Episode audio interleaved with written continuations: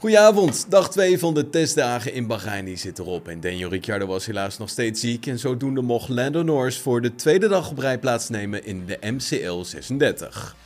De ochtendsessie verliep voor een hoop teams alles behalve vlekkeloos. Zo kwam Nicolas Latifi met brandende remmen naast de baan terecht, wat toch wel een eng moment opleverde voor de Canadees. De auto werd geblust, maar raakte hierdoor flink beschadigd, wat dan ook op de vrijdagmiddag nog voor problemen zorgde. Ook bij McLaren waren er een hoop problemen, waardoor Lando Norris meer tijd in de garage doorbracht dan op de baan. De wagens van Sebastian Vettel en Valtteri Bottas kwamen tegen het einde van de sessie stil te staan vanwege technische problemen, terwijl team van Haas dan hun sessie vroegtijdig moest beëindigen vanwege een probleem met de uitlaat. Esteban Ocon die sloot vrijdagochtend als snelste af.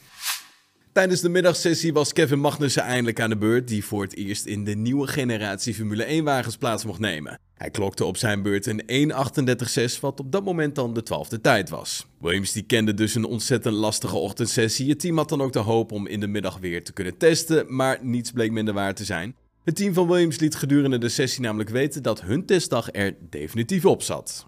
Met nog anderhalf uur op de klok ging het plotseling goed mis bij het team van Alpine. De problemen waren opvallend omdat het team van Alpine de testdag ontzettend goed begonnen was.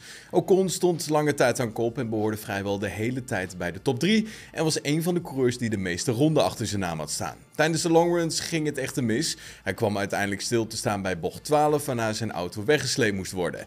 Dit had dan ook een rode vlag tot gevolg. En Sainz die sloot de dag af als snelste man dankzij een tijd van 1.33.5. Verstappen volgde op P2 met 1.34.0, Stroll op P3 met 1.34.0 en Hamilton op P4 met 1.34.1.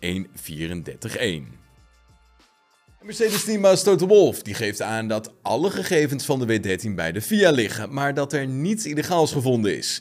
De nieuwe wagen van Mercedes heeft opvallende sidepods en over de legaliteit van de bolide waren toch wel veel vragen. Toto Wolff die zegt namelijk het volgende tijdens een interview met OE24. Elke stap die we zetten wordt gecoördineerd met de FIA. Bij nieuwe regelgeving mag je niet te ver afwijken van het reglement. De teambaas gaat er dan ook vanuit dat een stukje innovatie op de auto aanwezig mag blijven. En dat was hem dan. Heb je genoten van deze aflevering? Laat het even weten op onze Apple Podcast pagina en vergeet ons zeker niet te volgen op Spotify. Dan zien we je morgen weer. Tot dan.